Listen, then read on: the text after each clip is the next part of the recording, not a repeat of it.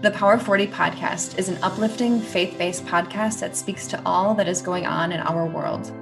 Our goal is to share inspirational, real-life stories and experiences from notable guests around the country on matters that touch us all. The number 40 symbolizes a period of testing, trial, or probation. We all experience trying times in our lives, but it's what comes from these times that make us who we are. As we depict periods of people's lives, where the idea of the number 40 is played out, we will learn the goodness that comes from perseverance, determination, and belief. I'm your host, Danica Tramberg, joined today by Freddie Allard, who made his NHL debut with the Predators last season, in addition to spending time on Nashville's taxi squad. Allard also suited up in 25 games for the AHL's Chicago Wolves. He started in the 2020-21 season with Astoria's top professional league. So welcome. It's so great to have you today. Thank you. Thanks for having me. And I mean, I think the first thing that we notice, right, is your little accent. So tell us a little bit about where you're from. Yeah, so I'm from Quebec City. I'm a French Canadian. My first language is French. So as you can see, I have a little accent, but I'm trying to my best to be, looks more like an English guy than a French guy, but it's hard. That's awesome. When did you make your move to the U.S. and start playing here? When I was 19, so that goes back to 5 years ago. After my junior years, I spent 4 years playing the QMJHL down in Chicoutimi, and after that, that's when I turned pro. I think it was 17, 18 when I first turned pro and moved to the States.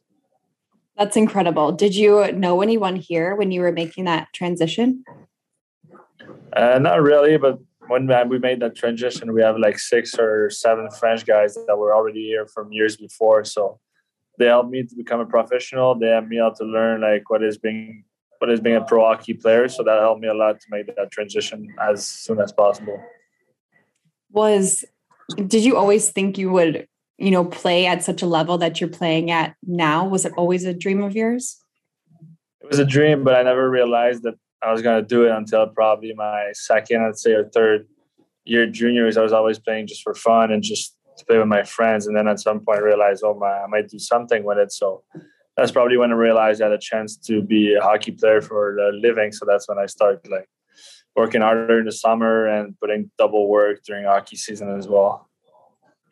What are some of the things that people and you from firsthand experience have to do to play at such a high level? Like, how do you have to prepare for that? I mean, you have to prepare like 24/7, let's say every day. Even on days off, you have to still like get ready for the next day, because as soon as the next day goes, someone's there to take your spot. So you have to be ready every day.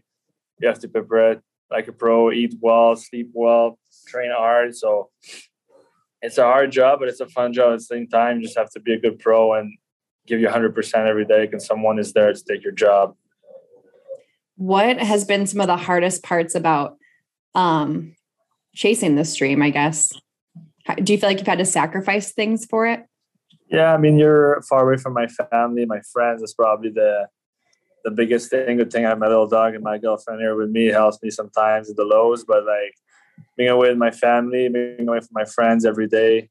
Like if they want to come see me, they have to drive almost 18 to 19 hours. So that's probably the biggest thing for me, is to be that far away. But either that, I mean, I enjoy it, I love it, and I'll change nothing to my life right now.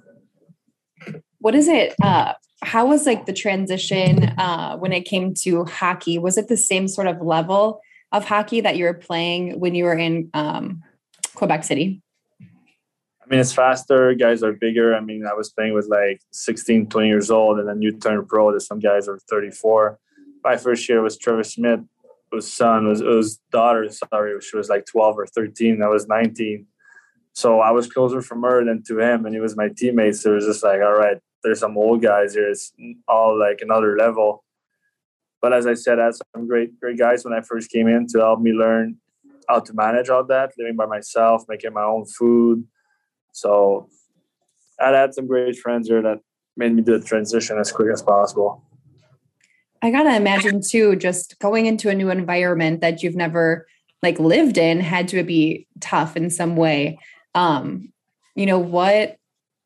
long did it take till you like felt comfortable? Did you know like a lot of English before you came, or, what are some of the things that were kind of adjustments for you? I took some English classes when I was younger. It for sure helped me, but still, like right now, my English is good, but it's not as good as everybody else. So when I first came, my verb tense were really bad. I would put past and present, or I would I still have problem with this and that and some words like this, but I'm getting better for sure. My English is way better than it was a couple of years ago, and I feel like speaking English 24/7 gave me like a hard time at first, but after a couple of years, you get used to it. I've heard it's one of the hardest languages to learn, and I can imagine. Yeah. Even for where I played juniors, like in even like North City, and even their French was like different than mine, so I had a hard time learning it. So for you guys, Bobby Dard, that's for sure. That's so crazy. What are some of your goals now that you've played at some high levels? You know, do you have a dream to play on a certain team, or how do you just maintain the status of where you're playing at? I mean, I just have to work hard every day. You never know what's going to happen. You never know who's going to get injured up there. So you want to have a good stretch when it's time. You want to be ready. So I'm just working as hard as possible to play another game in the AHL and maybe have a great season in the AHL too and became a great player. So I'm still young. I'm still learning some stuff that I need to work on. So I'm working on it every day and trying to get better. When it comes to maybe young kids right now who are living in a different country or don't have the means to like access hockey and play on a regular basis, like, but they have a dream and passion to pursue something like that, what would you say to them to encourage them to continue following their dreams?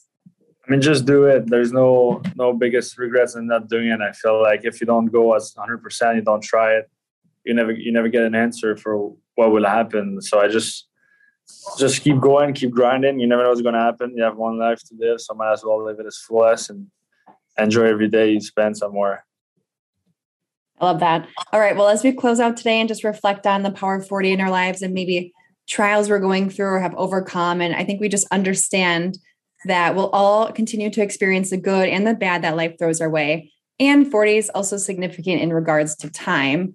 So if you had just 40 minutes to impact the world, maybe it's the hockey world, maybe it's your world back home, or maybe it's here, where would you start and what would you say to people? That's a good question. I mean, I just say follow your dreams, probably. That's the first thing I'll tell them. If you have a dream, you're not sure about it, go for it. If it doesn't work out, but at least you'll try.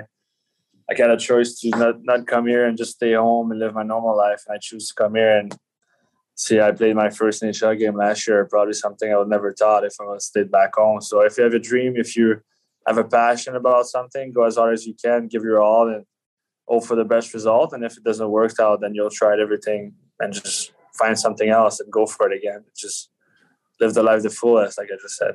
Yeah, I love that. I think it's so important because we all have opportunities come across and it's what we do with that. So not sitting back, but being forward thinking and trying things that come your way and believing in yourself. So that's really awesome. For more information on the Power 40 podcast, visit powerofhumans.com. Also stream the podcast on your preferred streaming service.